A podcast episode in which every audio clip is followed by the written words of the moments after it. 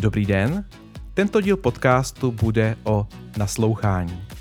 Já věřím, že si ho poslechnete extrémně pozorně. Já jsem Jiří Benedikt a tohle je podcast Další kroky.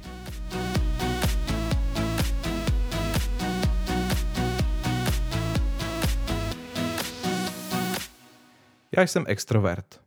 Rád mluvím, rád říkám lidem různé věci a dokonce se tím i živím.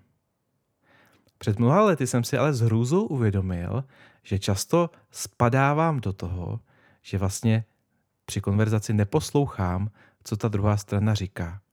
Že když e, si s někým vyprávíme, tak já v podstatě často jenom čekám, až ten druhý domluví a mezi tím si v hlavě formuluju, co na to řeknu. A já v podstatě ani nepočkám, než ten druhý člověk dokončí myšlenku, jenom jako vystihnu nějaký moment, kdy se třeba nadechuje a v tomu skočím do řeči a pokračuju. Takže ta konverzace je taková jako plynulé vzájemné skákání, uh, skákání do řeči. Někde jsem četl, že proti tomu je super cvičení a uh, to je pro mě extrémně těžké, ale rád to občas zkouším. Prostě učit se počkat, až ten druhý člověk domluví až dokončí tu větu. A když je třeba vteřina dvě ticha, tak teprve navázat. Pokud jste extroverti a rádi skáčete lidem do řeči a, a mluvíte, tak si tady to vyzkoušejte, protože tohle je fakt, fakt těžké. Ale fakt užitečné. Téma naslouchání mě fascinuje už dlouho. Spousta lidí si vůbec neuvědomuje, že tady ta dovednost existuje. Když ale umíte dobře poslouchat, co lidi říkají, budete mít neskutečnou výhodu v pracovním i osobním životě. Řeknu vám dva příběhy. Eh, první je z toho pracovního světa, je to můj vlastní příběh. Já jsem pracoval ve velké nadnárodní poradenské firmě a pracoval jsem na projektech pro různé manažery, když jsem nastoupil.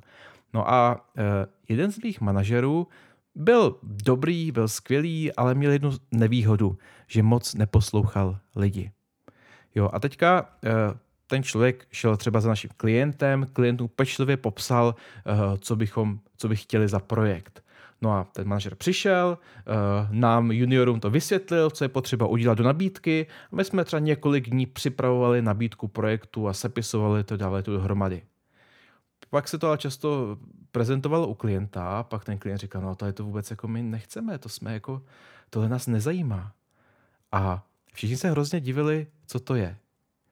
Někdy totiž spadáváme do toho, a to se stávalo tomu mému šéfovi, že spíš než, že opravdu posloucháme, co ten člověk říká, spíš jen tak jako skenujeme klíčová slova a když řekne aha, aha, uh, inovace procesu, no dobře, tak to známe, to už jsme dělali a pak už vlastně přestanete poslouchat, co jako doopravdy říká. Takže ta dovednost skutečně si vyslechnout a pochopit třeba, co klient chce, je velmi užitečná uh, podnikání. Eh, druhý příběh eh, je o paní, která naopak velmi dobře poslouchat umí a která mě velmi fascinuje. Jmenuje se Dia Khan a je to norská eh, režisérka, dokumentaristka muslimského původu, která točí velmi, velmi zajímavé dokumenty. Fascinují mě zejména dva. V tom prvním ona šla a začala dělat rozhovory s džihadisty. Tom druhém podobném dokumentu se pak vydala mezi pravicové extrémisty eh, v USA, mezi eh, Ku Klux Klan a neonacistické strany. Co je ale naprosto zajímavé, že ona dokázala uh, vlastně se dostat mezi tady tu skupinu, poslouchat je natočit fakt skutečný dokument.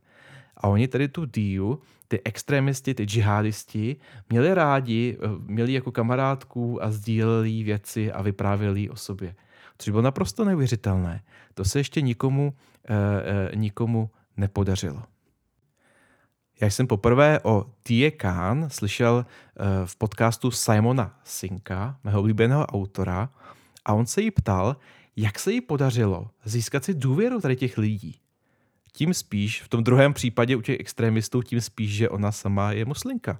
V tom prvním případě u těch džihadistů, že je žena. Uh, ona říkala, že tady ty lidé, když s nimi někdo jde dělat rozhovor, tak uh, je lidi odsuzují. Většinou jsou zvyklí útočným stylem, jako proč děláte tady ty zlé věci. Jo? Ale ona říká, já jsem tam se snažila jít nezaujetě a skutečně si poslechnout a snažit se pochopit, co tady ty lidi žene. Já jsem v jednom z předchozích dílů tohoto podcastu mluvil o empatii. A tam jsem říkal, že lidi dělají věci, protože se chtějí nějak cítit. A to, jak se chtějí ty lidi cítit, co žene ty džihadisty, ty extrémisty, se právě v těch dokumentech podařilo té paní Die Khan hrozně hezky rozklíčovat. Ona říká, že drtivá většina džihadistů, že je žene láska. Jak je to možné? Eh, představte si, co to je. Jsou to prostě mladí kluci z předměstí eh, velkých měst, třeba Paříže a tak. A oni jsou odmítnutí každým. Jako nikdo je neuznává, nikdo je nebere, prostě ve škole. Uh, holky je nechtějí a podobně. A oni nemají nikoho, ale oni strašně touží po lásce, po uznání, potom někam patřit. No ale v tu chvíli přijde eh, právě tady ta teroristická skupina a přes sociální sítě začne právě tady ty typy přesně kontaktovat. A ta Dia říkala, že vlastně tady ty teroristické skupiny, islámský stát a podobně, že oni jsou schopni strávit stovky hodin tím náborovým procesem na každém jednotlivci. Oni jsou právě velmi lidský, poslouchají, vnímají ho a e, ty lidi zažívají lásku, zažívají to, že se o ně někdo zajímá, že někam patří a je to pro ně skutečně jako druhá rodina, je to součást jejich identity. Takže tohle je velmi, velmi zajímavý. Takže oni skutečně to dělají z přesvědčení, dělají to z lásky, to všecko. To je pro nás úplně naprosto nepochopitelné. A uh, vidíte, že ta, jak ta síla poslouchání, jednak na té díje, uh, která se snažila to pochopit, a vlastně zjistila, že to jádro tím je to, že oni sami ty džihadisti naslouchají empaticky uh, těm svým rekrutům. Uh, Dia říká taky, že uh, my, jako, my totiž mi nemáme dát svou alternativu. My víme, proti čemu jsme, že jsme proti nacistům a proti džihadistům, ale jako co je to, co, pro co jsme? Co je ta alternativa? Co tady těm lidem nabídneme místo toho? Jo? Uh, co je zajímavé v těch jejich dokumentech, zejména ten dokument o nacistech, je vidět, že vlastně ty lidi, eh, jaký mají rádi, povídají si s ní, tak ale zároveň zažívají trošku reflexe, jo? Že, si, eh, že si uvědomují, přestože ona je neodsuzuje, nenavádí, ale prostě oni, když se s ní baví, tak jako když sami sebe poslouchají, tak si uvědomují, že to není úplně jako, jako v pořádku to, co dělají. Jo. A se hrozně líbí scéna, kdy právě jeden tady ten uh, nácek uh, je, má doma, u sebe doma se baví s tou Dio a říkají, uh, Dio, jako díky moc, prostě ty jsi hrozně fajn, s tím musím hrozně hezky povídá, jo, jako konečně mám někoho, kdo mi rozumí a jako kdo mi neodsuzuje. A ta Dia mu říká, no vidíš, ale já jsem muslimka. Jo, ještě nedávno si mi říkal, že, že, s, že s muslimem bys, bys, bys v životě nemluvil. Šel bys teďka na večeři třeba s nějakým muslimem?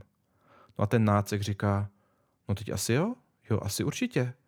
Jo, já jsem poznal, že to je docela fajn. S muslimem bych asi šel na pivo. Ale se židem, se židem nikdy. Režisérka v tom dokumentu vyprávěla, že uh, někteří třeba až i několik let po tom dokumentu eh, odešli z těch eh, extremistických organizací. Ale že ten proces a uvědomění a přechodu trvá léta. Že to není, eh, že to není prostě jen tak, že takhle lusknete prstem a najednou jste z neonacisty zase běžný člověk. S tím souvisí totiž další téma. A nedávno jsem objevil další zajímavou myšlenku a ta se jmenuje, a to je identita.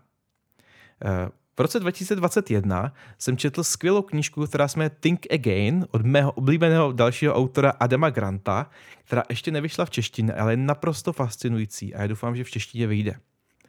On tam dává jeden zajímavý příklad. Uh, nevím, jestli znáte, víte, víte, jak vypadá zvíře, které se jmenuje narval. Je to takové jako mořské zvíře, říká se mu jednorožec moře, on má takový jako jeden velký uh, roh, který mu vystupuje, který údajně slouží k bojům mezi, mezi samci. A uh, je to jako zajímavý, zajímavý neobvyklé zvíře.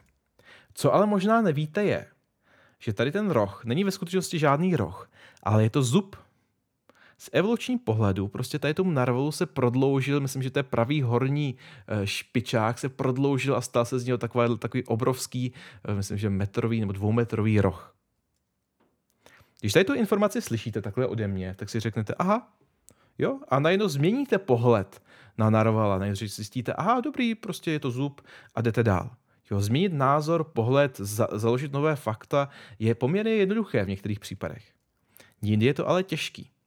A uh, Adam Grant říká, že obzvláště těžký je pro lidi měnit názor nebo se vzájemně poslouchat, když se jedná o něco, co definuje jejich uh, identitu.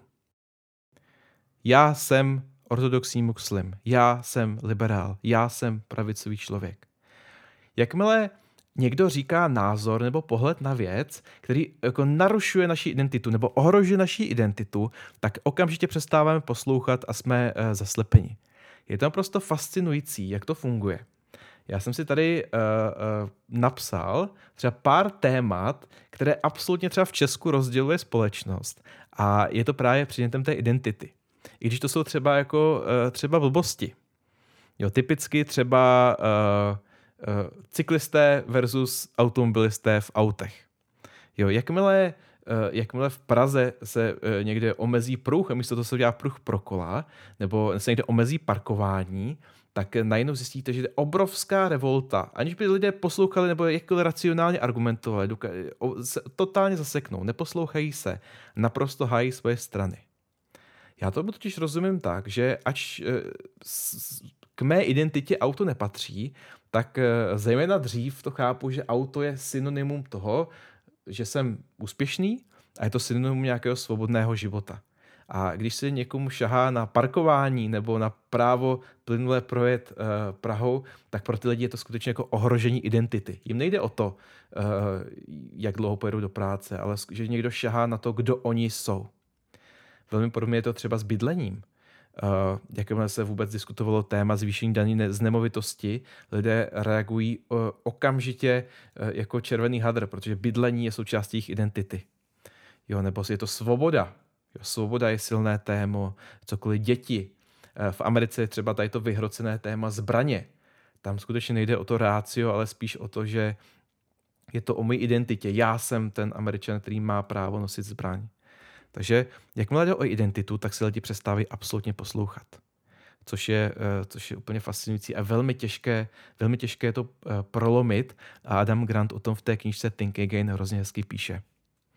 Uh, druhá věc, která nás hodně zaslepuje v poslouchání druhých, je fenomén selského rozumu. To je věc, která mě fascinuje. A já vám rovnou řeknu, že na selský rozum nevěřím. Zejména v poslední době se spousta lidí ohání. Vždyť přece stačí použít selský rozum a hned víte třeba, že očkování nemůže fungovat nebo že roušky nefungují. Eh, problém se selským rozumem je následující. Slyšeli jste někdy o někom, kdo o sobě říká, že nemá selský rozum? Určitě takový lidi existují, nicméně pravděpodobně si to nepřipouští. Takže apelovat na selský rozum nedává vůbec žádný smysl, protože lidi, co ho nemají, si stejně myslí, že ho mají. Takže přestože vy ho máte, já v to věřím, tak to nelze brát jako, jako standard, uh, standard a jenom říkat lidem, ať se chovají rozumně.